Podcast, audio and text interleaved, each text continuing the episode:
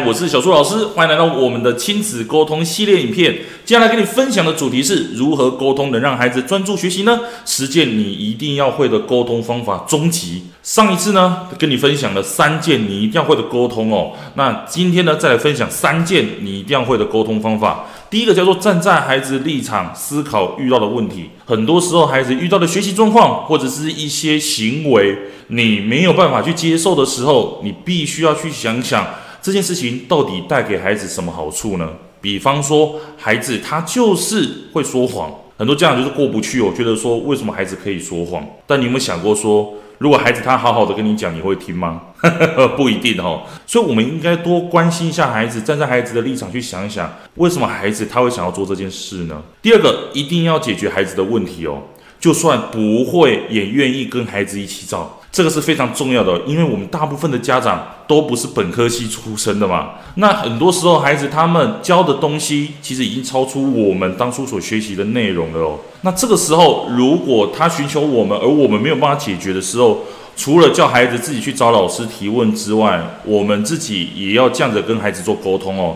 这个东西我不会，那我去查一查，你也去问老师，之后我们再来一起讨论，看要怎么解决。像每次学生在学校问我的时候，我遇到一些比较难的东西我不会，但是我身边有手机有电脑的时候，我就会现场去查给孩子看，然后跟孩子一起讨论哦。第三个，不要只讲道理，我们要给孩子多一点选择，他才愿意踏出改变的第一步哦。孩子他就是认为自己没有选择，他只能坐在书桌前面去背单词。这个时候你只是讲道理的话，孩子他内心的委屈越多，他就更不可能跨出第一步嘛。所以我们要去给孩子多一点选择，比方说今天要做10件事情，有1件事情可以让孩子自己选择要怎么样去完成。而这一个就是踏出改变的第一步，让孩子愿意开始从他自己可以做到的事情为他自己负责任，而久而久之，孩子就能慢慢的进步了哦。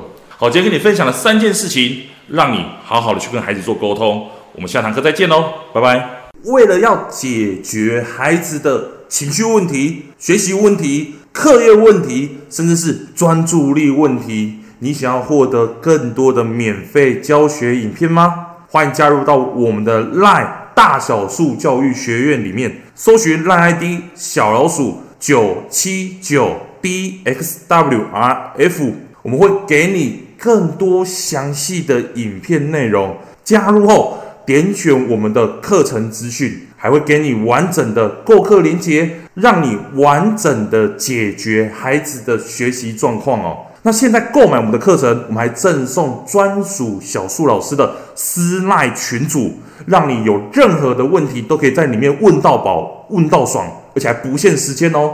那我们就课堂上见吧。